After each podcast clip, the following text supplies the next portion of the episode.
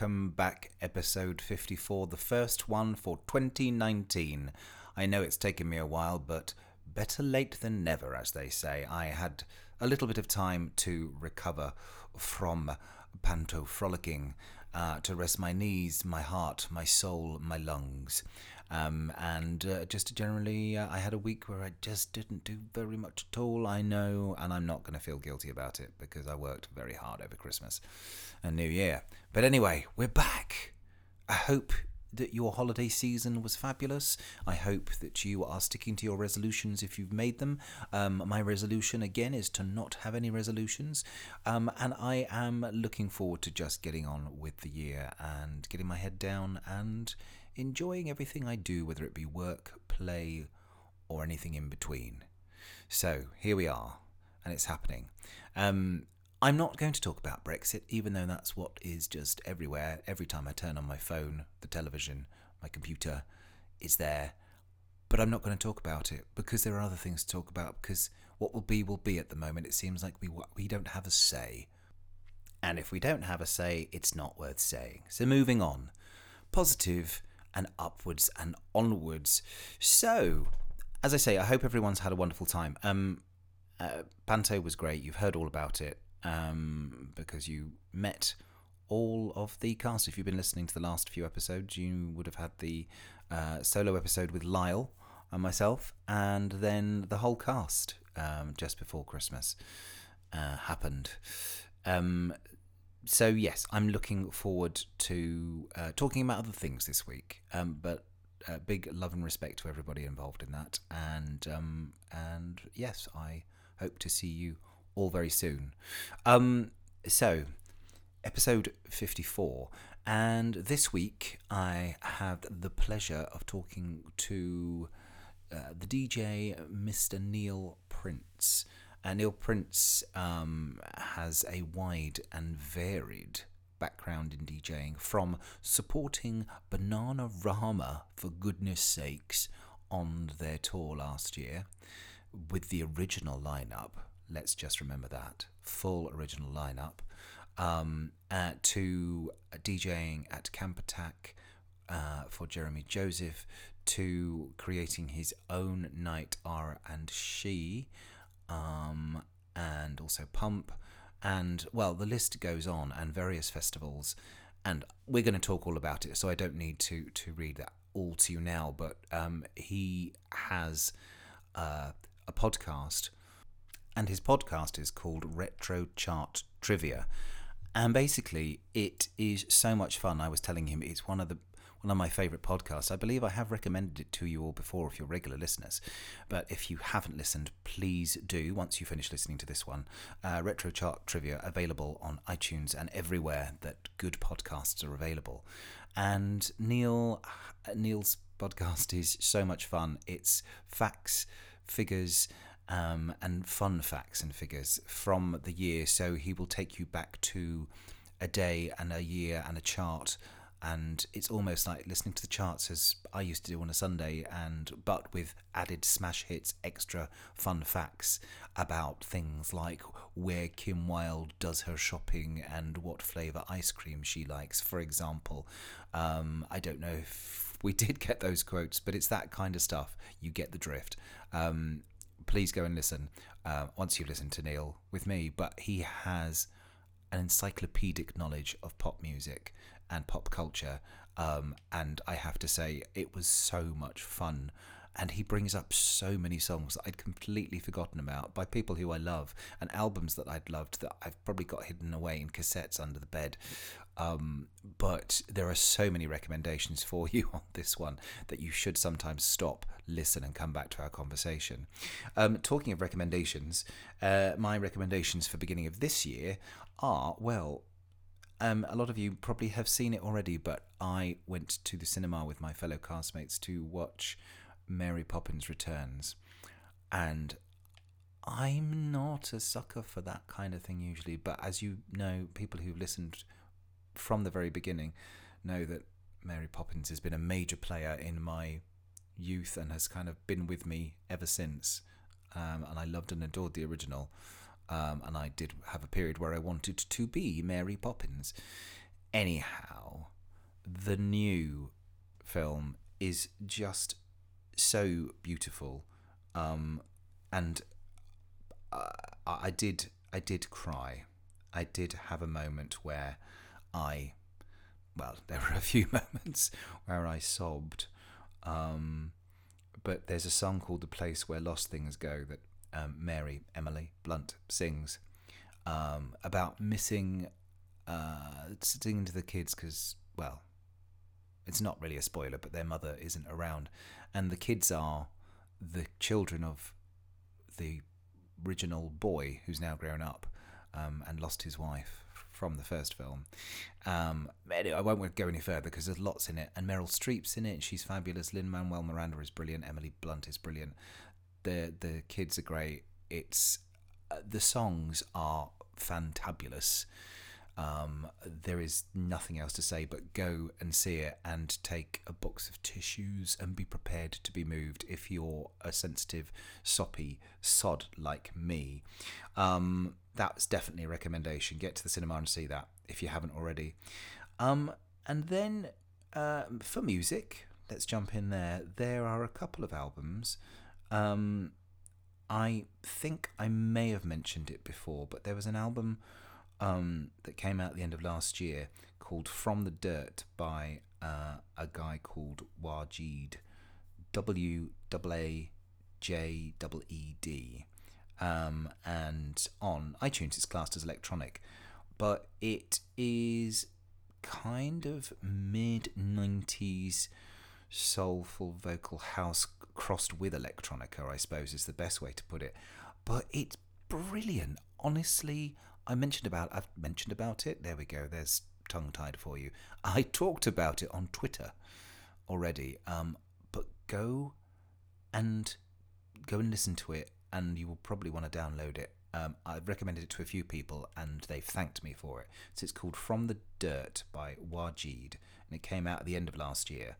Um, and then another discovery I've had is a lady called Georgia Anne Muldrow and Georgia Anne Muldrow is um, the iTunes classification of it is R and B soul, um, but it is I, I don't really know how to describe it. It is sort of if you know Erykah Badu and she met up with Joni Mitchell, um, and they had a few drinks, um, and sang uh, Janis Joplin. That's probably where I'd best describe the only way I can describe her.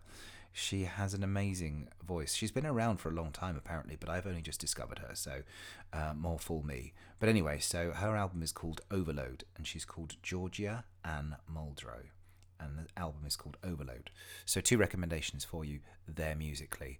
Um, uh, there's been so much stuff I've watched on on Netflix over Christmas um, when I wasn't working, and uh, since I've been back, I'm not going to because the list would go on forever. Um, the only thing I would say is if you haven't watched it, which I'm sure most of you have, um, for people in the US, I think you probably be able to get it on BBC America, iPlayer. I trust there is one. Oh, I should have checked. Anyway, um, if not, it's probably on YouTube as well. I'm sure somebody's put it on there but is uh, a show about the British band Bros, 80s boy band. They were twin brothers. Um, and it really is just, it's genius. Um, funny for all the right reasons, all the wrong reasons. Um, but uh, it's it's a definite not to be missed uh, rockumentary, shall we say? I will say no more than that. It has reignited my love for them um, and their strange and interesting ways. Anyway, I think it's time. It's that time of day to jump in and meet Mr. Neil Prince. So, shuffle my papers and put my glasses on. this is the news. it does feel a bit like that. Anyway, so thank you for joining me, Neil. Thank you very much for inviting me. You're very welcome on this sunny January afternoon. Yeah, it's quite nice out there. It's a lovely it? day out there. And I'm not going to go on about the weather to you because that's really weird.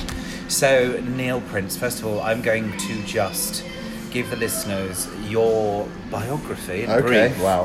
um, so DJ now podcaster with the uh, retro chart trivia, um, described as having a biblical knowledge of pop music, as I've just discovered. I'm even more so. This is definitely true. Anyway, one of London's premier pop DJs, recently opening for, and my goodness me, Bananarama. Yes. Totally amazing. Have to talk about that. Uh-huh. Um, and you created the night R&She, dedicated to queens of hip hop and R&B. Yeah. Um, who in that guise you also opened for En Vogue, Yes. Oh, and uh, and you've had Spinderella work with you as well. we have, yes, Uh, because Marcus Cuboy, one of the other DJs, he's actually friends with Salt-N-Pepa because he loves them that much that he kind Oh, of stalks them quite a bit. But now just became wow. Um, and you're also DJ and promoter for uh, Dalston Superstore's Pump, um, DJing at Power Brunch on a Sunday, Yeah. which is Power Ballads, Yes. which is fabulous. Really it sounds like something where I actually need to do. Um, used to DJ in a pop from at, at Popstarz. Yes, that was my first London gig back in 2001. I mean, happy, happy times. Yeah. Um, and you have residences all over the place Sink the Pink, um, Camp Attack, Yeah. and many, many more, but we'll touch on all those. But before we get to Bananarama and En Vogue and all the exciting stuff, I have to know about you. Okay. So, Fire away. Neil, if you don't mind telling us, I know it's not the right thing to ask a lady's age, but how old are you? I'm 41 and I've, I'm never bothered about telling people my age. No, good. I think it, it doesn't matter. I think, you know, as long as you're just making your life the best as you can, it doesn't matter whether you're 21, 31, 41, 51. Absolutely. I mean, I'm sure when I get to 60, if I get to 60, I might be a bit bothered that I'm that age by then, but 41, I'm not bothered. You think you'll still be d- DJing at 61? Um, I would love to be, yeah. Yeah. I mean, I doubt I'll be doing it to the level that I am now, but um, I definitely still want to be playing records for sure. Yeah. That's that's all I've wanted to do. So, So tell us, uh, where where did life begin for you? Let's go back to the very beginning. life began in Milton Keynes. I was born Oh. in Milton Keynes. I'm kind of like first generation from there, um, and I loved the place in terms of how it looked. Everything was like clean and straight lines, and I love the city. And that's probably why I love city lights so much because Milton Keynes is overrun with them. Yes, Um, yes, yes, yes. But it wasn't very gay friendly back in the 80s and 90s, really. It still had that small town mentality. So I always was ready to, to move away. Mm-hmm. And I wanted to move either to London or to Brighton because I knew I could be openly gay in either place. Sure. And I used to work for a record store called Sam Goody, which was an American chain that had like branches in the UK, maybe about 20, 25 branches. And HMV opened in Milton Keynes Shopping Centre, and once they opened, it kind of really took a real chunk of our trade away, Ah, and we right. ended up closing down. So I was made redundant. And at the time, um, I'd finished my A levels, and my friends, those who had gone to university, went to university in Northampton, which is literally 20 miles away from Milton Oh, Keynes. yeah, yeah. So I started going out in Northampton, going to their student nights, paying one pound for a pint, and. Uh, Them were the days. yeah, indeed.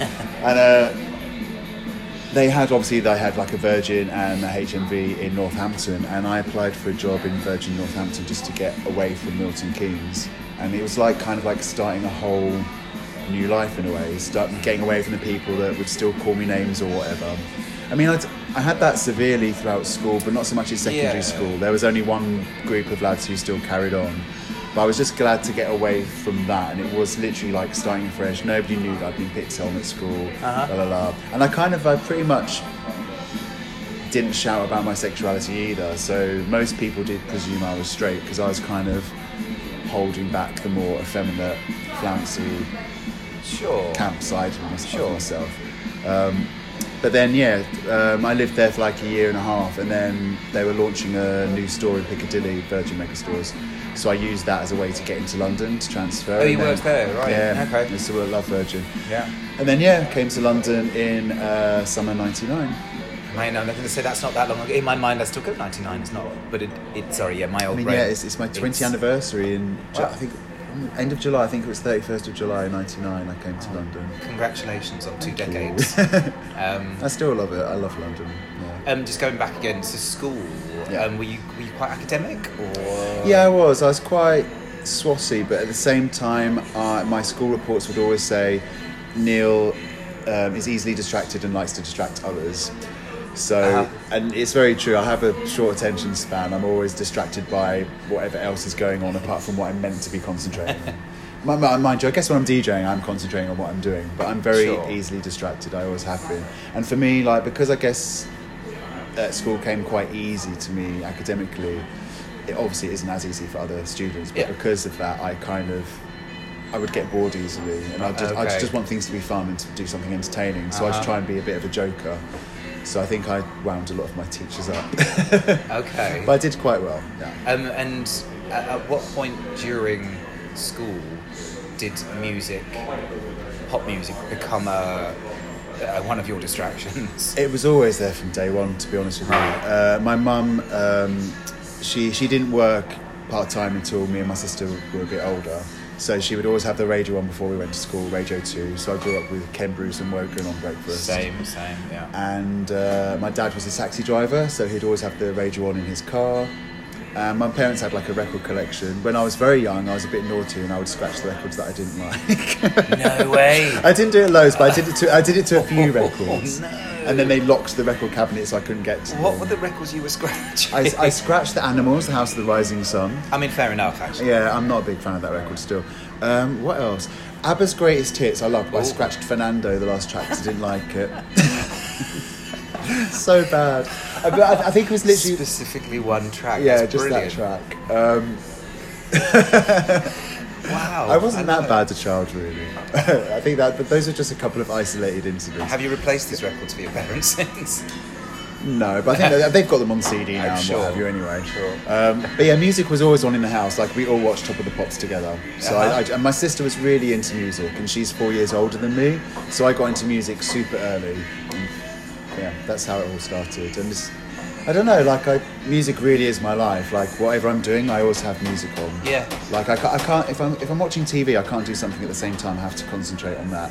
But anything else, emails, writing things, whatever, I can have music on all the time. Do you ever get?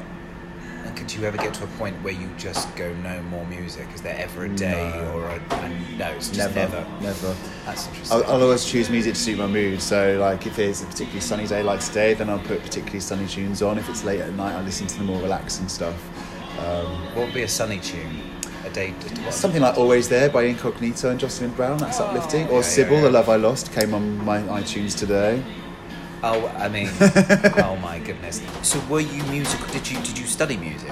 No, the way it works at school was we would do a tiny bit in Milton Keynes in Buckinghamshire. I don't know if it's still the same, but you would have you wouldn't have just primary school, secondary school. They had primary school, middle school, and secondary school. Yeah. You'd have three. So um, in primary school, you would have like yeah, kind of like music muckabouts that you'd you know nothing nothing um, too full on. Middle school, I think we barely did anything music wise. Right. Um, and then secondary school, you had like you did a module for like I think four weeks or something, and it was obviously what I was really into. I used to write songs as well. I used to, in the early '90s, I was really into my, my R and B, and I Right. liked like Whitney Houston and Mariah Carey. So I'd write big soppy sweeping ballads with my sister's friend Teresa. Um, and so I got a keyboard when I was 14, I think.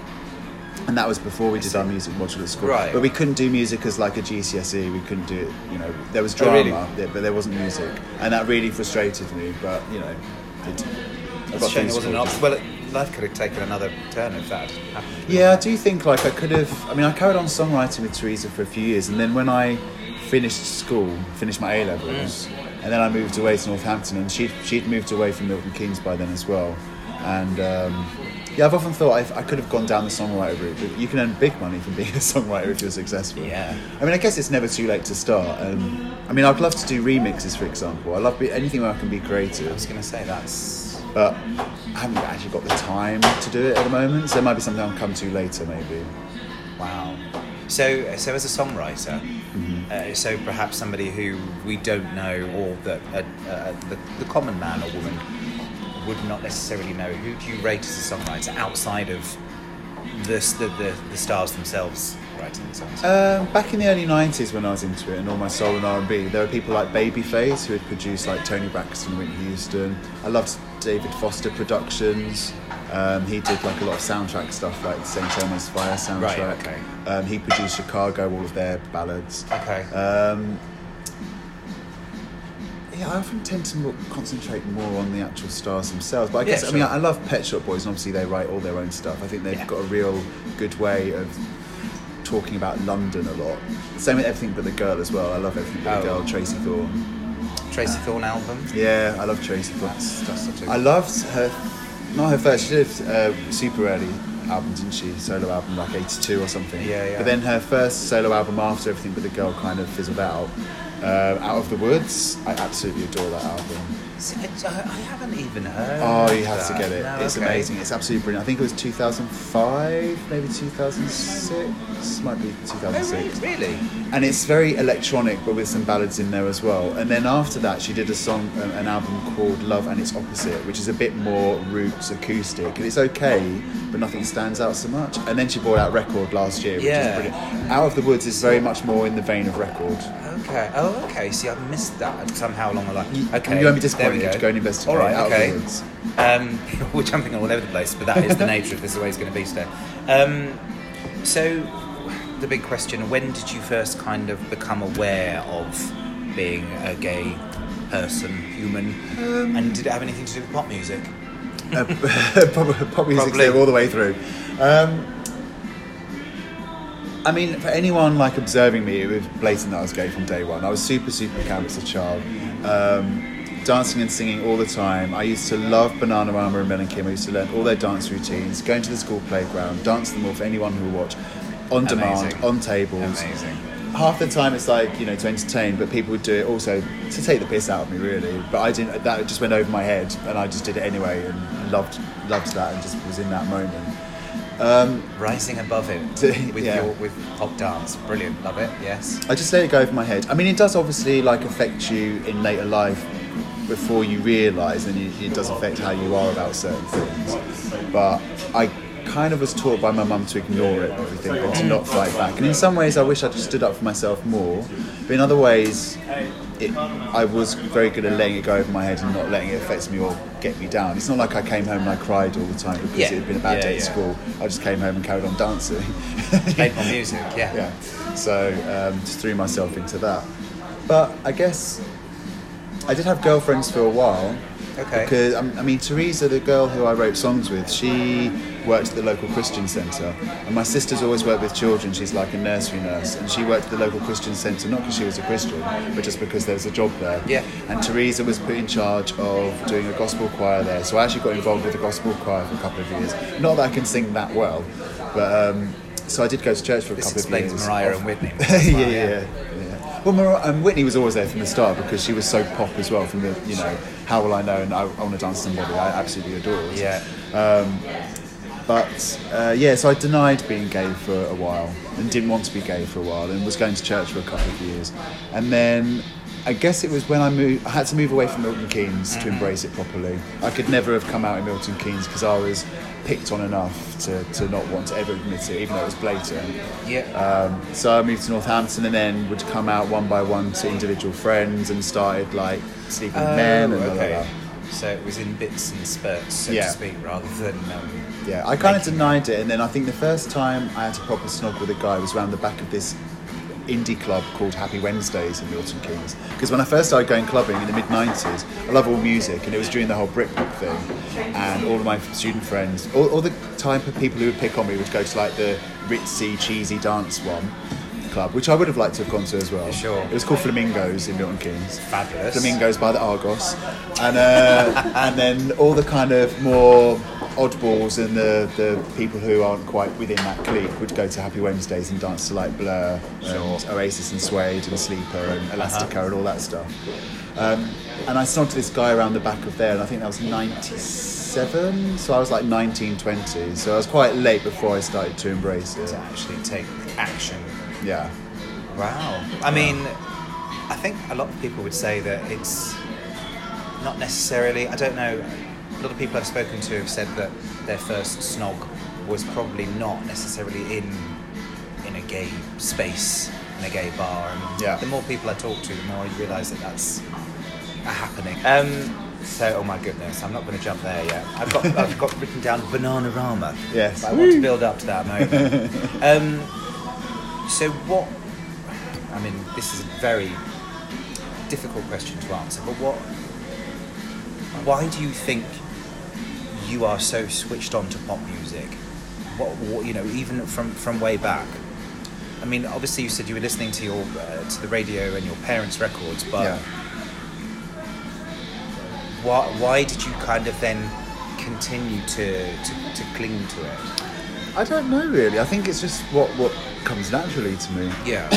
Sorry.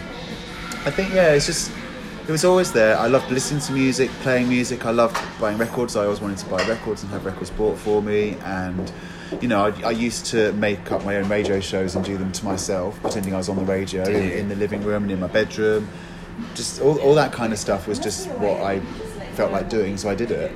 And I guess that's just what I've, you know, I, ne- I never dreamed that I would be a full time DJ. I thought I'd always have to at least have a part time job. But it just got to the point where the DJing was picking up more and more. And at one point, I was working five days and five nights a week. oh God. I know, crazy. But because it happened gradually, it didn't feel as severe as that. But it did get to a breaking point, and then I tried to go down to four days a week in my day job. I was working on That's Life magazine as their editorial assistant. Just so, like, I, used, I used to do their accounts because I used to do. Skipping about a bit. Yeah, here, no, no, go on. When I was in Virgin Northampton, I used to do the cash office and the singles department because it was a smaller store. You had to have time to do both.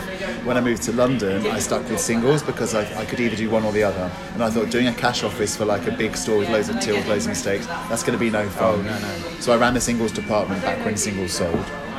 Uh, it's the only department which always outdid my targets Congratulations. because I would never go on the till. I used to get told off because I would just ignore the till and like look after my section all the time.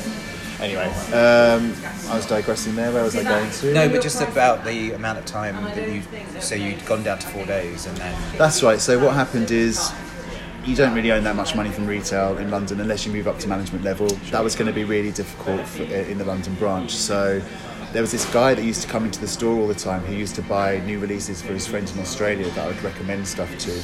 And he was like, Well, if you used to do the cash office, why don't you try and get an accounts job? And I thought, it's probably not going to be much fun. But he said, just go to an accounts agency, see what you can, see if you can get something. Mm. And I got a job doing the purchase ledger accounts for That's Life magazine. And then after doing that for a couple of years, a job came up being the editorial assistant on the magazine, which paid more. So Yeah. I literally took the job because it paid more, and the DJing was just trickling through at that time. Okay. That was when I was doing Popstarz when I first started there in 2001. yeah. And then yeah, it just got to the point where I had to go part time. And then I went to another magazine and that was then made redundant like after three months because they were closing the magazine. It's like a smaller, cheaper version of That's Life. It didn't last. Okay. But at the same time, that's when I got my job DJing for Camp Attack, which at the time was the at the Astoria. Yes, of course. And then it kind of replaced that part-time job, and I was like, I was earning almost the same, like literally like 25 quid a week less. So I thought I'm going to see if I can get away with it, and that was uh, 12 years ago. Wow. And then it's grown and grown and grown. Yeah. So now. I think the longer you do it, as long as you're good at what you do, then you just you get known by more people, and Yeah. yeah, it's always who you know. You build your, your contacts, and it all just kind of comes together. I mean, your reputation is is wide and varied in London, and probably uh, well, actually, and elsewhere. Where's been Where's been the most exciting place for you outside of London or the UK? Actually, outside of the UK, because I know you've been. Being around the world, You've no, been no, no. exactly, exactly. Thank you. Um, Um, I got to DJ at Love International Festival in Croatia a couple of years ago. okay, I've never been to Croatia, so I don't really. Know. It's lovely, it's beautiful, and it's still fairly cheap as well. Yeah. It's definitely a nice place to go to. Um, this festival is very disco, disco house, like a bit of tech house, but nothing too banging. It's, it's very much a, a, a very loved up festival. It's not like full of like ravers spinning all over the place, getting into trouble. Sure. Um, it's full of friendly ravers, let's say. and yeah, my, my friend's friend is behind the festival, and I got to do. it- It's lovely to DJ outside because you don't get to do that very much in the UK because of our unpredictable weather. So getting to play outside, like in hot sunshine, like in Croatia, that was that was a very nice experience. Yeah, and you know I can kind of change my set compared to you know. I would gear my set around what is my surroundings are. So what I played there was a completely different set to what I play at like Camp Attack. It was a bit very much Yeah. more like a Balearic, sunny, happy. I, I don't know. I, I was playing things like. Um, do you remember Ultra Naté did a song called "New Kind of Medicine"? oh, I- I love that. We love Ultra Naté. Yes. So I was playing like stuff that was just kind of like a bit of 90s house, but not the banging stuff, the more kind of floaty, summery, Mm-hmm. outdoorsy feel. yeah, it was a great, a great gig to do. So, oh my goodness! Every time you mention something else, and you mention Ultra Naté, you throw my head into a spin of memories. Um, and by the way, listeners, if you haven't, you can stop and go back and find this, then come back to us and continue because you should stop and listen Yeah. to every recommendation that comes through this man's mouth. But my God, that's a fabulous song. Um, so yes, let's just jump in. What was your first record? First record that you bought? The first record that I bought, money. well, I can't actually remember what the first single I bought was because Yes. we always had singles bought for us, me and my sister, for a while. Um, we would we would go to the local co-op and get the ex jukebox records that were like I think it was I think they were in the early 80s they were like 55p and then 60p My but my mum's my mum stopped letting us have them when they went up to 72p but then shortly after we started getting pocket money and then all my pocket money ever went on was records Yeah. all the time I mean I remember buying Jermaine Stewart we don't have to take our clothes off which my mum refused to buy for me because she didn't agree with the lyrical content but I would argue but mum he's actually saying you don't have to take your clothes off you know guess, actually, yes, it was in. It was quite a Christian message. My mum was funny about things like that. She was like, if, if, if there was something she wasn't meant to approve of, then she wouldn't approve of it. So she wouldn't let me and my sister watch Grange Hill, but we were allowed to watch Kenny Everett, which explains a lot as well. this again, this was up to a point. My sister's four years older than me, so we just eventually just watched it anyway. Um, but um, So were you picking up on uh, things that your sister was listening to as well? I mean, did you have? yeah, I mean, uh, we 'cause I were know with always my treated. sister, she's eight years younger than me, and she and she openly admits to standing outside my bedroom and listening. And as soon as I'd come to the door, she got hide under a table in the hallway. Well, for a long time, we only had the one record player in the living room, so we would have to share, me and my Okay. sister. So we would have records bought for her or for me. But we would, you know, we would listen to them together most of the time. And then as you get a bit older, you get your own taste. I mean, I remember I, I went to Boots with my mum in like autumn '86, and I had some money to choose a single, and I couldn't make my mind up. And my mum suggested maybe "Walk Like an Egyptian" by the Bangles or "Living on a Prayer" Bon Jovi. I remember being transfixed by the sleeve of "Man to Man Meets Man" Parrish Male Stripper Oh. because there was this buff man with basically his pubes on show, and I was like eight years old. Me was just like eyes agog. Uh huh. But I chose remember I, chose Mel and Kim showing out, and the reason I chose it was because my sister didn't like it. That's the only reason why I bought the record. But I then grew to love it, and then became Mel and Kim's biggest fan by the time Respectable came out. And like for a year, I was Mel and Kim were everything, and I learned all the dance routines, and I sang all the songs, and I listened to the album on repeat. Um, but yeah, the first I can't remember the first single I bought with my own money, but the first single that was bought for me was in 1979 when I was just two years old. Oh right, my goodness. And it was Viola Wills "Gonna Get Along Without You Now." Oh, God, This yeah. amazing cheesy disco record, and apparently it was bought for me because whenever it came on the radio, I'd react and I'd start moving. And I said to my mum, "That was the first time I was gay. Absolutely. Two years old. God, yes, of all the records. uh, that's brilliant. but my first album that I bought with my own money, I do remember, and it was now "That's Why I Call Music" Volume Five, which was out in summer '85. Who was on five? Give me some. Five was A View to a Kill, Duran Duran, Oh, right, Slave to. Love, Bryan Ferry, Frankie, Sister Sledge, Feel So Real, Steve Arrington, uh, Walking on Sunshine, Tune in the Waves. Does anyone remember? Say, feel so real, Steve Arrington. Oh, it's great. Check that out. If you haven't, then you must. And his other single, Dancing in the Key of Life, which is on Hits 3.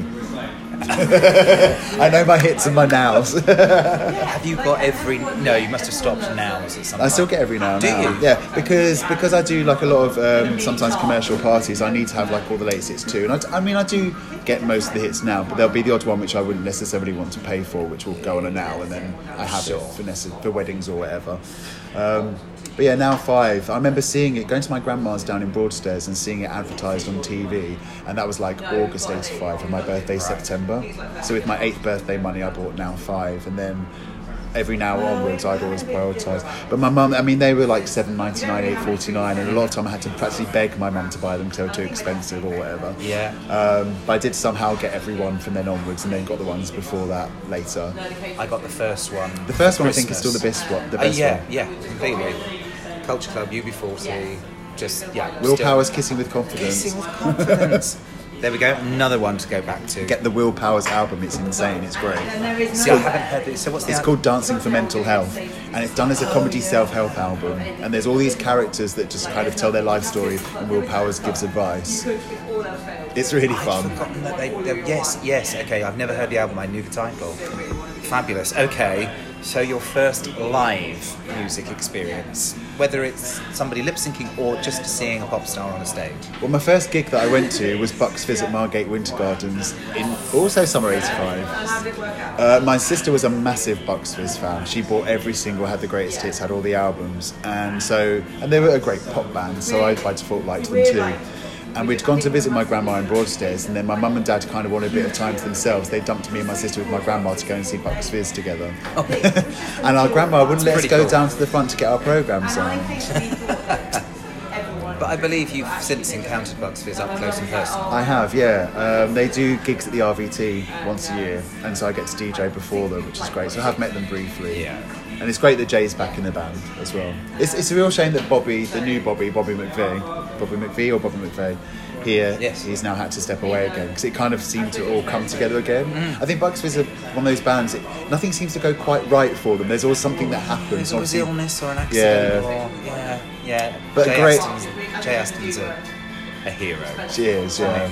She's brilliant. There's, yeah, I want to sit down with her one day. Yeah, you should, should be up for it, I reckon, as well. Okay, well let's figure that one. I'll see if I can put you in touch. Yes, please do. Okay. um, so from being from you were when you were a small boy, and these people started to make mean something to you, these pop stars. He, who's who stuck with you? People who still to this day from who, who still mean the same or more. All of them, really. They've all, oh, so you take them I with mean, you. the first, the fir- yeah, the first group I was really into was ABBA, and that's because my mum and dad had all the ABBA albums. They were very much the family band, weren't they? Most families Yeah. of that Yeah. era had the ABBA albums. Yeah. And um, great pop records. So they were my first favourite band. And then after that, the first band I chose myself to like without anyone else's influence was Aha.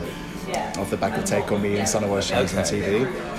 Another Scandinavian band, just great pop music. Yeah. And then it was Mel and Kim, and then it was Bananarama, then it was Sonia. I was a massive Stock Aitken Waterman fan, basically. I, I was yeah getting that impression. And then I loved MC Hammer as well when he was big. And then after that, yeah, Okay. 1990, 91. And then I think after that, I never really specifically was like, this is my favourite band, this is my favourite act. I didn't really have one. Um, I mean, I'd say now Pet Shop Boys, Everything But the Girl are up there. Sisters, Bananarama. It's, it's very much 80s. Um, in terms of modern stuff, I love Carly Rae Jepsen. I think she does great pop music. Yeah. Never quite crosses over enough, doesn't have that many big hits. I love Little Mix. I think they're the best things happened to pop music in the last five years. That's what I was going to say to you. So, in the vein of um, Bananarama, pointers, everyone. So you'd say Little Mix are the who are the current. if you were, if you were you, if you were Yeah, I know what you ten now. Yeah, oh, Little Mix will probably be everything. Yeah. for sure. Yeah, If you were you now, you are you now. if I was that age, me yes. now. Okay. Um, and anyone else that you any uh, so last year, for instance, any other than Little Mix, any albums that you that have Well, the Tracey Thorn album, Tracey mentioned, great album. Fabulous. I love um, Troye Sivan's album that came out. Okay, yes. It's really, really good. I have to admit, I have not listened to it because I just read so much about it. It was so overhyped and never Really? everybody See, I don't really read a lot of music press. Like, I mean, I used to follow Pop Justice, but it seems to have just fizzled out now in terms of its Yeah, news yeah. The official charts company, they still do a lot of chart reporting, music reporting.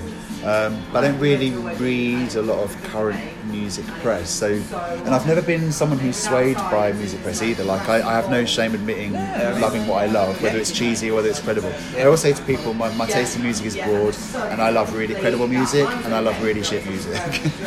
Yeah, absolutely. If you love it, and it, As long as it's got a strong hook, as long as it's you know it's got like a good vibe to it, it's like it doesn't matter. You know, I, I like really depressing music as, re- as well as really happy music. so as we're on Stock Aitken Waterman and that well, so Bananarama, my goodness. So how, the goodness sakes, did you end up being know, their opening act? I still can't actually believe it happened when I look back at it. It is crazy. Um, like I say, like my, when I was 10, like 87, 88, after Mel and Kim, they were my favourite bands. Like, if you ask anyone I went to school with during that period, what, what was Neil's favourite music, they'd be like Bananarama. right. Um, so everyone knew it. And then I do think if you if you love something passionately that much, that it does eventually become part of your life some way down the line. And um, I, I basically I know their manager Peter, Peter uh, I was going to say Peter Robertson, Peter Loraine, and um, when Just socially through. yeah, just just just through DJing. just through the shared love of music. Really, I can't remember how I first met him. Like I probably first met him in Popstarz or somewhere. Right, yeah. Um, I I DJ'd for his birthday, one of his big birthdays, a few years ago. I guess that's when I first met him properly. But we kind of were aware of each other just through the same mutual love of the same music. Sure. And then um, carried on. We, we've kept in touch, you know, he's just chatting online or whatever about various bits and doings. And then when Banana Bananarama did that whole teasing campaign with the three, like um, the fruit machine of three bananas, and it's like, oh my god, Siobhan's like joining them. Yeah. Which everyone Bananarama fans dream. Yeah. It's like we never thought this would ever actually happen. I was just screaming the place down. I was just like, please tell me they're going to do this. Please tell me they're going to do that. Blah blah blah. Yeah. And then it got to literally, I think it was about six weeks before the tour started. It was that late in the day. Uh, I think I'd, I just texted him saying, please tell me that, like, on the final, final date of the tour, after they do their encore, French and Saunders will then come on with Kathy Burke and reprise Lananeeneenoonoo, Oh, and they'll do Help. Together, just on the very last one. And he rang me up and he was like, so many people have said that to him, so many people have said this about, you know, all the French and Saunders sketches and how accurate they are in some respects. Uh-huh. And then he said, they're not going to have a support band, they're thinking about having a support DJ. Would you be interested? Which but you melted into the floor crying. I was just literally like, said, I will cancel everything. And he's like, it's not definite, we don't know, it'll be blah, blah, blah. And it's working with, um, I think, AEG with the promoters. right. I think I've got that right. I think it was AEG. So working with them, and yeah, then they just said, "Yeah, you can do it," and I was just like, can't, I still can't believe it actually happened. It's, it's really weird. And the actual doing it, the actual going and DJing on a stage in front of an auditorium of people sat down, and some of them are grooving away, and a couple would stand up and dance. But it's a very weird experience because Very you're, different to what you're used yeah, to, yeah, you're used to playing in a club and everyone's up and dancing and instead you've got people staring at you and you don't know what they're thinking and a lot of them look like they, they don't really approve or that they're just like bored or whatever. But then afterwards you'll have people you know almost every gig I'd have someone come up to me who'd recognise me from the stage saying oh my god we loved what you were playing. But I just had to wing it on the stage. I, I would just dance like a bit of a maniac because I couldn't just stand there. Yeah, like I mean in a club I'm quite I may dance a little bit depending on what I'm playing or how much I've had to drink but Yeah, of course. I'm not someone who really goes crazy behind the decks but for this, I was like, I have to do something to like, I can't just stand there And and the press warm-up. play. Yeah. And I had to use the mic every now and then, which I'm not. I prefer not to use a mic, but it was necessary just to g the crowd up a bit, and you know, you just have to say like, "Are you ready for Bananarama?" and then all scream. Yeah, so it just yeah, it yeah. warms them up, you know. It, it was a really fun experience, and I got to meet obviously the girls properly, which was just like a dream. And it's So what was the track that you'd play?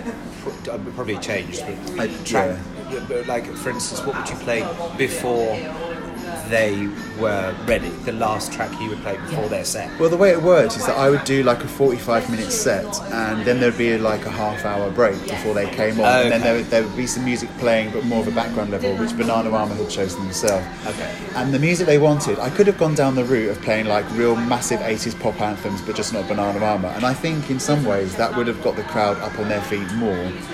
But Bananarama wanted me to go down the more kind of like soul disco groove, late 70s, early 80s, which I love as well. Yeah. So kind of the more credible end of the, the pop spectrum. Okay, so I was playing things like Chaka Khan and Womack and Womack, um, Shannon, that kind of stuff. That kind of stuff. Okay. Uh, Prince. Um, so yeah, I was doing that kind of stuff, and I'd quite often I'd end on Whitney Love Will Save the Day because I always like to end on a song that has an ending rather than a fade. Uh-huh. Um, Yeah, yeah, yeah. so yeah, but I would change the set each time. I couldn't just do the same set for. I did 22 dates in the end. It'd be too Wow. much. Yeah. That's crazy. That's just. I mean, it just. Uh, to, to have that experience, to be with somebody that you, as a child, had been Yeah. so obsessed Yeah, with. yeah, yeah, totally. have that It's, it still doesn't feel real.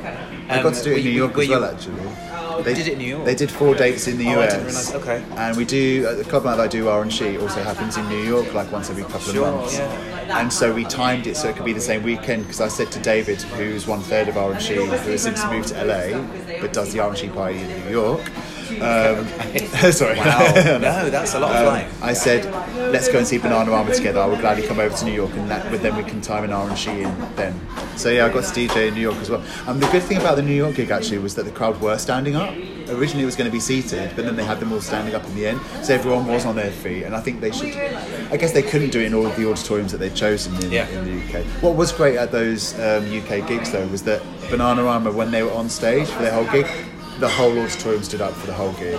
It wasn't sit down, stand up, have a dance, sit down. People were just on their feet the whole time. It was a real, Which just a real always pop happen. party. No, not at all. I, soft sell.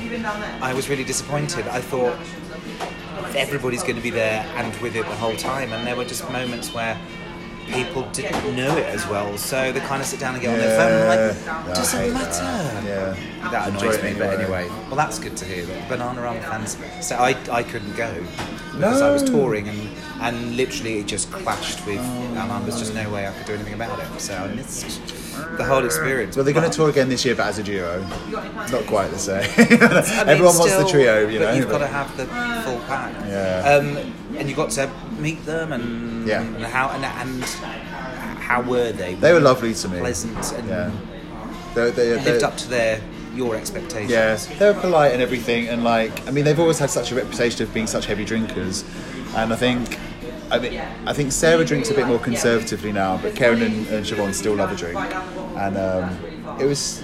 Yeah, I mean, I didn't get to like chat loads with them. I'd be in the same room and have like a little exchange. I'd see them sometimes, you know, in catering, like early on mm-hmm. beforehand, and we'd have chats about stuff. And it was, I was quite good at not being too fangirly. I was never like stumped, but I never really kind of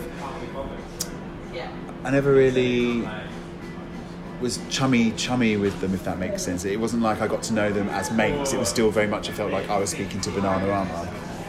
Um, but yeah, they were lovely to me. Which in a way, I suppose, is probably better because if it had become too, would the dream have melted a little bit if you Yeah, were too? they all say never meet your heroes or whatever. I don't know. I, I'm glad, I got to meet they them. were And the- they were nice people. As I mean, they did the um, the Hyde Park Summer Series last year, and I got to hang around with them a lot backstage then, and that was yeah, just fun drinking, chatting about this, that, and the other. Um, so, I mean, me and Siobhan occasionally exchange words on through Instagram, and I've got Karen's phone number.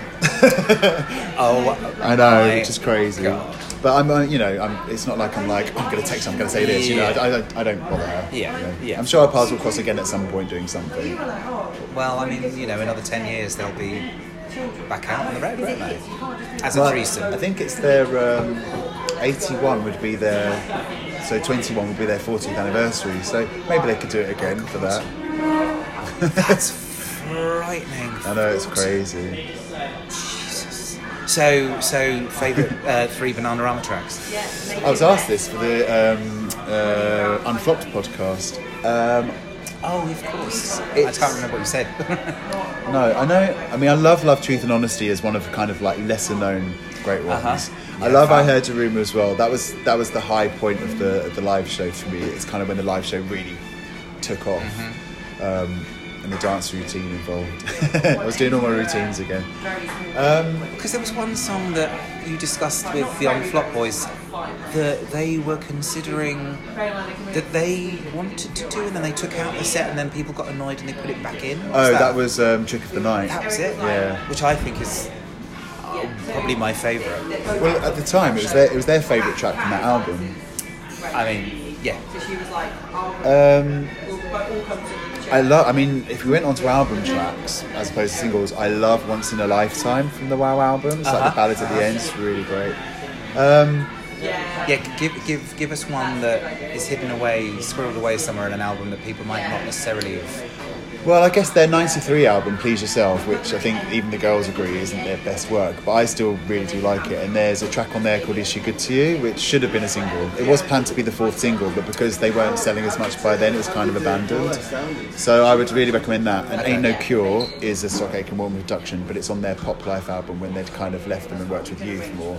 Um, that's a great one too. Um, and also from Drama, the album when they came back in like 2005, quite dancey.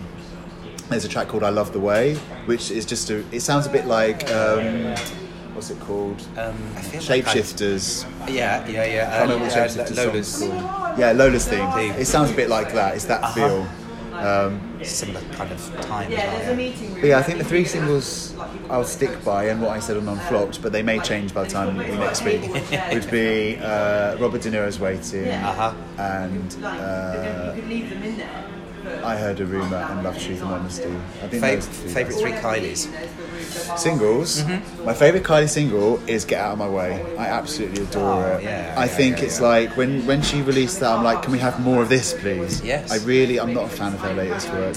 I think the songs are there, but I think the production is just novelty. I think it's really bad, and it's sold really well. But she's working with BMG. Um, BMG something, I can't remember what they're called now, but they, they've got really good track record of like relaunching artists. Like they got Rick Astley's album to number one fifty. Yes, Um, yes, yes, I think yes. the songs were alright on Golden, but I think the production is really naff. So the country spin didn't Yeah. do it for you. No, I mean when people like compare it to Dolly Parton, I'm like Dolly Parton wouldn't shit on this album. I mean, in truth, yeah, yeah, but um, yeah. Kylie singles, then yeah, number one would be Get Out of My Way. Number two is Put Yourself in My Place. I absolutely adore oh, that, Oh, okay, and that was okay. my favourite up until Get Out of My Way. And then third, I might go for What Kind of Fool. Heard all that before. Oh, yeah, yeah, yes. Obviously, not brilliant, not completely Not necessarily obvious. massive ones, no. No, no, no. I mean, out of the big massive ones, What Do I Have to Do is brilliant, of course. Oh, Yeah, I mean, out of the big obvious ones that a lot of people love, then I would say that's definitely in my in my top ten Kylie's. So taking you back to so uh, Camp Attack, Mm-hmm. um, which is so different from R and She, Yes, and I'm sure you enjoy both for very different reasons. But um, R and She's more your yeah, Thing. yeah. R and She was the night that I together, yeah? started because I was DJing a lot in East London, which I do because that's where I'm based, and at Dalston Superstore. And I just noticed, like, this was back in when did we start? 2012, April 2012. okay. And I just noticed that anytime I dropped like some old school R and B or hip hop, people would go crazy. And I was like, we haven't really got a, a gay R and B hip hop night in East London, so let's start one. And I just thought the gay audience they love their divas, so let's just make it all about the divas. Let's just do it as a niche thing. And it was never planned as like this is going to be a monthly thing. This was just like a one-off party at Vogue Fabrics in Oh really? Oh, it was yeah. just oh okay. And then it was just like the response we got was so immediate. Like literally, thirty people were posting their favourite tracks on the event wall. It was just like, oh, okay, this might be quite a thing. And so yeah, it just it was just instant. It just took off straight away. And then we moved it to a place called Tipsy down the road because we needed somewhere bigger. And then we moved it to Trapeze, which was a bit of a mistake because it's on like the straight strip of um, of uh, Great Eastern Street, and you just got a completely different uh, crowd in which weren't that gay friendly. They weren't they weren't causing trouble, but they were kind. It was like there were two different crowds in the same spot and they weren't mixing. So then we went to East Block, which then Uh-huh. became Sedition. We're about to move back to Tipsy actually because Sedition has closed down. But yeah, like, I just So you know. Uh, 2012 start. Okay. Yeah, so we have, we, have, we do our birthdays at Heaven because obviously I, I DJ at Heaven with Camp Attack. I have a connection. So when it's the May Bank holiday, we do our birthday party there, which is great because it's like fifteen hundred people. It's Yeah, yeah, yeah, amazing. yeah. Um, but yeah, I mean, I, I really got into R and B and hip hop in the early '90s, um, partly through hanging around with Teresa, who I wrote songs with, because she was into the same music, and also because I, I really didn't want to be into dance music at that time. It'd gone super ravey, and that's what all the people who were nasty to me were into. So by default, I wanted to be into something different. Although I do love all that stuff now. I kind of got back into dance music in about '94.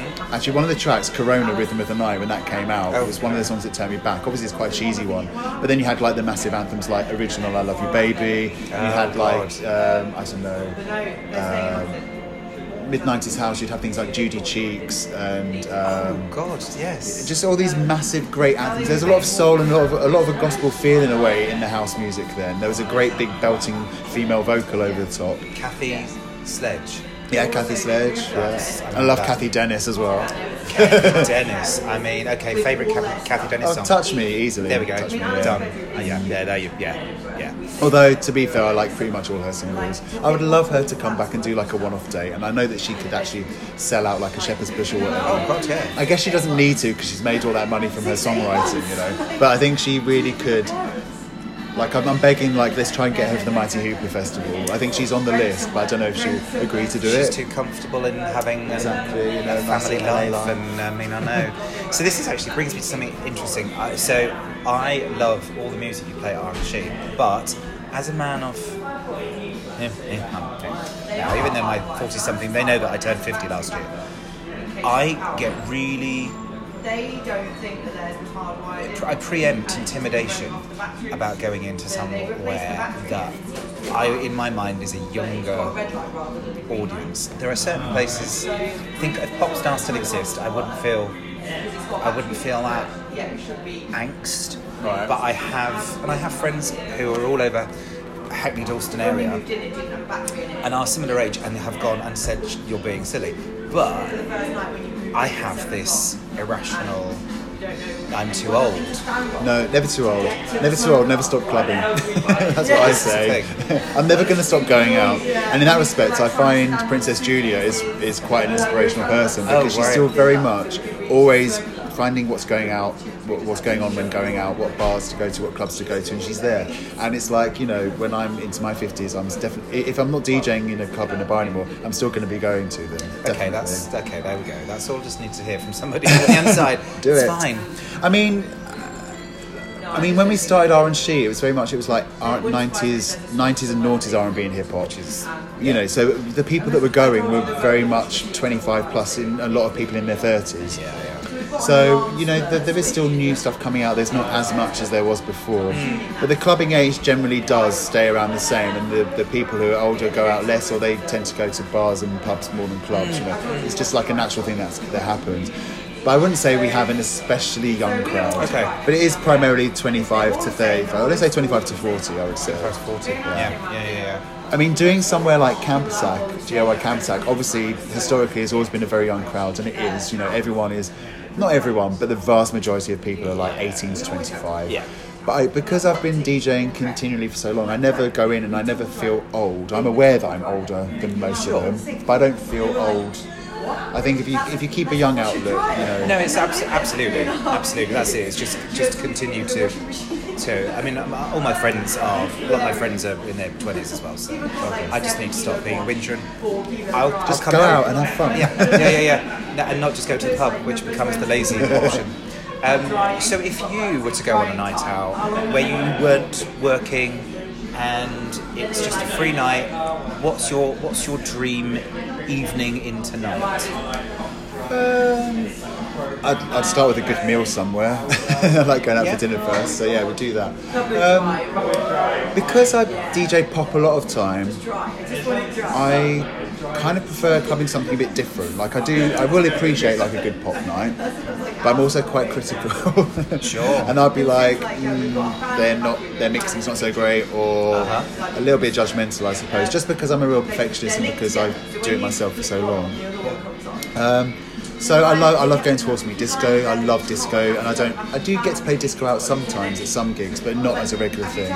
So I love going to Horse Meat. I also love tech house. Like I do. love really? house- Okay. Yeah. Like I mean, I, I go to Berlin. We do R&She in Berlin, Uh-huh. and I go to Berghain and you know go raving to like techno. And it's not it's not anything that I'd buy to listen to on the go or listen to at home, but I enjoy clubbing to it as something different. It's just you know it's something completely different. You've got a completely different vibe. Um, but upstairs in Panorama Bar, it's more tech house and they touch on disco a bit. So it's a, it's a bit more vocal. Um, I did read in an interview with you on, I think it was a QX I found randomly, and you they asked you what your favourite time frame would have been to, to go back to when you talked about Oh, yeah, Paradise, Paradise Garage, Garage, yeah, for sure. 79 or 80 or something. yeah, Paradise Garage ran from 79 to 87, and just that whole. They still played a lot of disco, but they played a lot of current American club stuff and also British club stuff as well. Right. Um, you know, Larry Levan broke records, um, and you, f- from what you because there's so much that's been written about him and what was played. I would have loved to have been an adult in that time and have gone to that club because it's very much where I would have chosen to go to if I lived in New York. If, I travelled there as well, I would have definitely tried to go. I mean, you had to be a member or be a friend of a member to go, but I would have made it my business to be able to go there. I mean, kind of, you, you, you're, it's close because you're getting to DJ in, in a city that you want, that you know was a dream. You know, that's that's kind of achieving goals. Yeah. it's achieving goals. So, where would you like to play that you haven't in the world, and, and, and specifically a club, perhaps? It would be amazing to play Panorama Bar, but I don't think I would ever get to because I'm very much known as Mr. Pop. Um, I do like and can play tech house, which I did do for the pump night at Dalston Superstore. Um, I would probably go down the more 80s electronic, stroke disco, stroke house route if I was to play Panorama. I don't think it'd be yeah something that was ever offered to me, but it's somewhere that I would. It'd be amazing just for the experience. Yeah. Um, I would love to. I'm going to Ibiza for the first time this year Okay. like 20 years overdue. um, I nearly did go in 1998, but it was just before I was going to move out of home for the first time. So, no, sorry, I, I just moved to Northampton, but I was going to move to London. So, yeah, I, I decided not to financially. And then it hasn't come up, and it's my mate's 40th birthday, and he's having it there this year. So, I'd love to play in Ibiza. Again, it wouldn't be like in a massive club, I'd much rather do a bar with a nice view of the sea or whatever and play the more kind of Balearic, chilled, nice, mid-tempo, soulful 80s Yeah. stuff. Yeah. Um, so yeah, I guess playing abroad more really does appeal. Um, I More mean, I've cities just, in the states, perhaps San Francisco. yeah. And, I mean, yeah, I'd love, I'd love to go to San Fran, and I've never been. oh, And, fabulous place. and because my friend David has moved to LA, I would probably do like an LA and San Fran trip all in one. Yeah. And I mean, the great thing with DJing and to the level that I've done it is that you do end up knowing people in different cities, and it's it's a thing where you know I can if I'm going to travel somewhere, I can s try and see if I can get a set somewhere as well, and it helps pay for your holiday or for your flight. But it's Yeah. also fun. You meet new people, and you know, Absolutely. it's, it's a great way to, to, to do the work. Um, I've gone way off track from all my questions, and I, we, I, we, we're going to be It's here good. for hours. It's fine because I go way off track and start talking about other things as well. Because so- I haven't got to I haven't got to the podcast yet. Yeah. Um, which I do want to come to. In fact, let's just because there's all sorts of questions about you've answered about when you started DJing. We know the answer to that. Um, so yeah, um, I know we've talked off uh, off mic about podcasting. So if you could just give us a brief summary of how the podcast came to be. Okay. Well, I've I've DJed in clubs and bars now for uh, 17, no, 18 years. 18 years in May, and I've always wanted to do radio, but the clubbing, like DJing, just kind of took off and took its own flight, and so it's been something that I've always wanted to do on the side, but it's never happened. I mean, I did do hospital radio years ago in Milton oh, Keynes, yeah, for like two years. I started off doing an 80s show first, and then I did a love song show. And I did do we did do R&She on the radio as well. We did it on Hoxton Radio for the best part of this year. Okay. But we decided to give it up for various reasons. Um, and one of them was also because I started my own podcast, which is Retro Chart Trivia. And I started the podcast because I want to get into radio properly. And I thought to myself, how can I get to get to do that? And you know, it's not like I have the experience in like media training or in you know studying media. Yeah. So I'm very much going down the more do-it-yourself route. And I thought, you know, if I do my own show and put it onto Mixcloud or do a podcast, then I will do it that way. Um, and I love 80s pop music more than anything else. It's, it's my childhood. It's, you know, my love of music was from then. And so I just thought, you know what, I'm just going to do it myself and put it onto iTunes. And I didn't know if it would get accepted onto iTunes because of the use of pre-recorded music. Yeah. But apparently, if it's for the purpose of critique and review, then you can. It's a bit of a grey area. So I've just been using short clips of each track. And because Smash Hits the magazine was my life, and I just loved their sense of humour, I very much want it to be like the silly facts rather than the factual ones. Although I do, I do love a good chart fact as well, like about sales Yeah, and, yeah. and whatnot. But I, I like the silly things that Smash Hits would find out or ask people, like about their favourite desserts or where they went on holiday or who they wish they were. Um, you know, Yes. just silly facts are more fun. I think it makes it for a more fun listen. It's the facts about Kim Wilde that seem to. I She doesn't like rice pudding. She might do now, but in 1987 she didn't. I mean, uh, dear listeners, I would say if you haven't, and I have, I think I believe I have uh, recommended you before, but if you haven't, then you must, and it's everywhere. iTunes. It's on iTunes, but if you don't use iTunes, then you, it's on Podcast Addict if you're on Android. It's on Google Podcast as well. Basically, any of them. If you just Google retro chart trivia, then you'll find it. And it's cheers me up. Has cheered me up many times. Cool, thank you. So no, you're very welcome. Um, I have to talk about yeah your connections with um, Popstarz and Simon Hobart and working Yes. for him.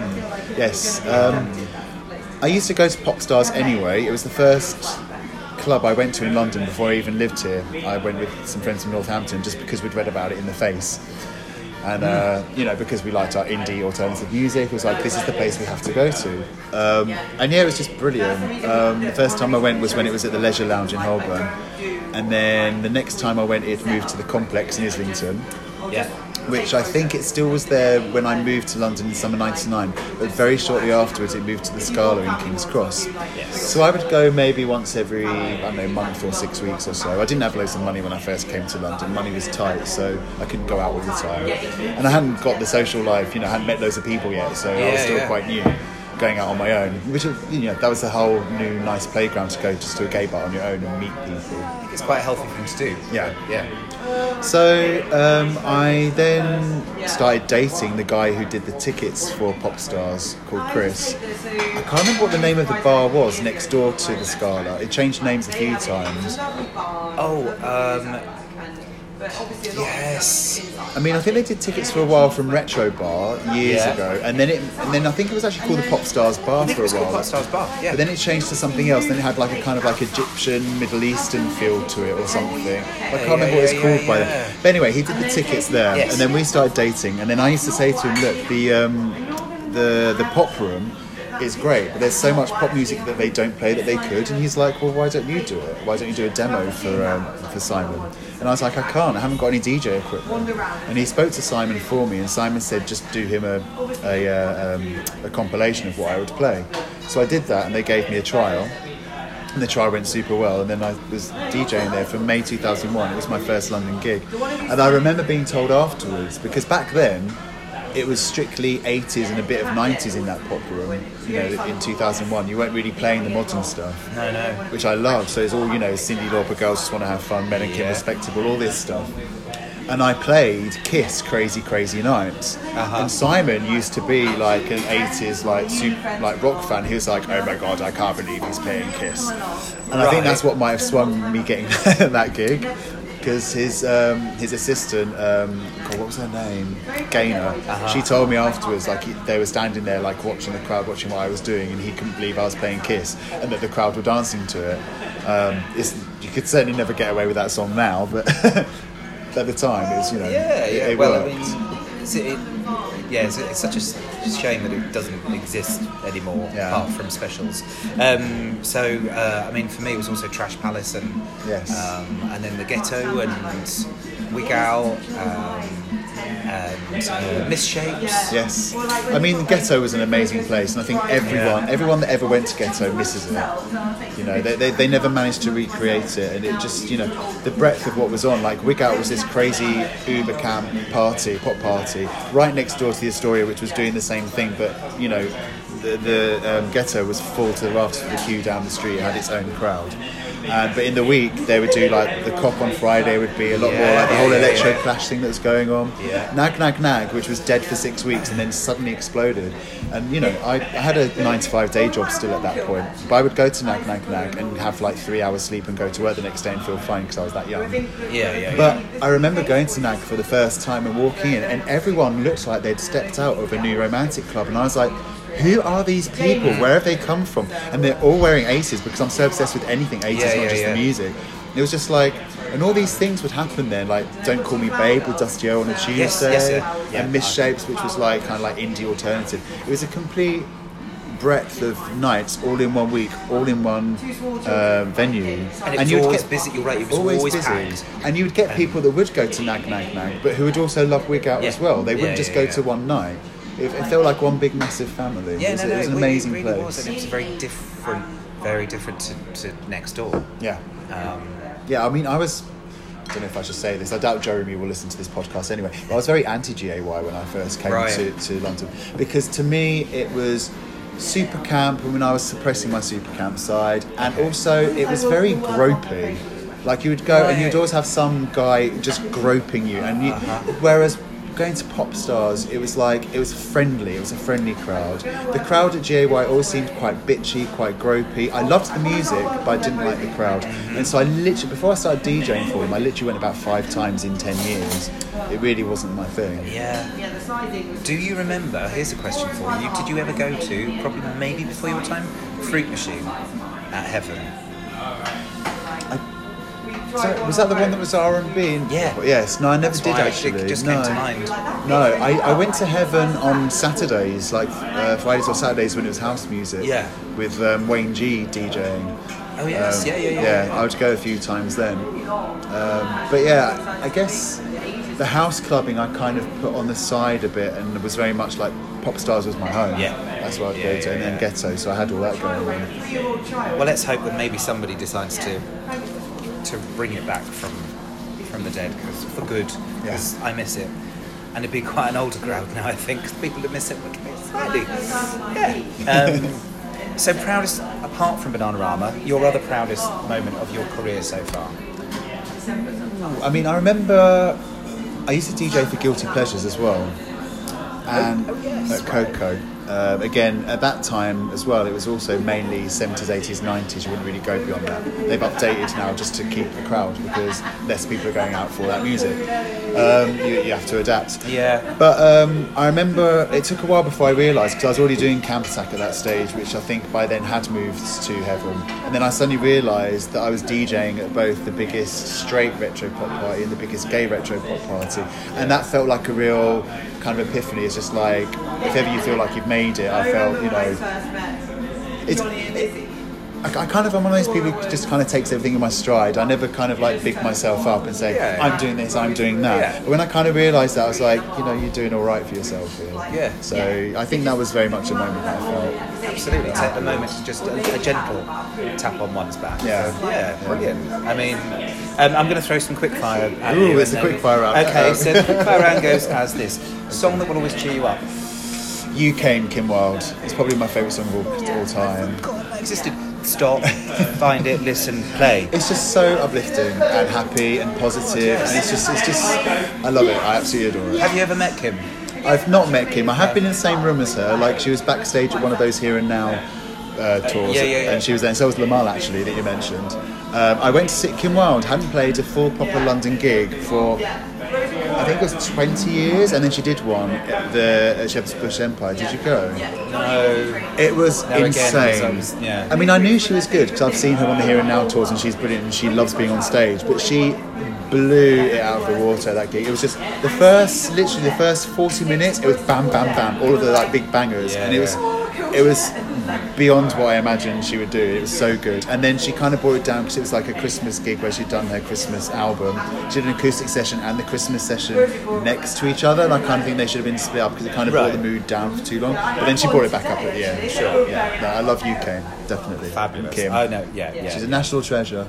Um, and did you ever have you ever encountered Kim Appleby in Under No, Your Travels? no, I'd love to. She, Okay. she works for Ivor Novello now, doesn't she?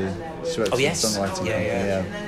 Maybe it'll happen along your way. I hope so. Um, song that you would play to get ready to go to work, to go to put yourself out. I guess it's going to change depending on what job Yeah, you're going to. yeah. But say you're going to you're going to R and She.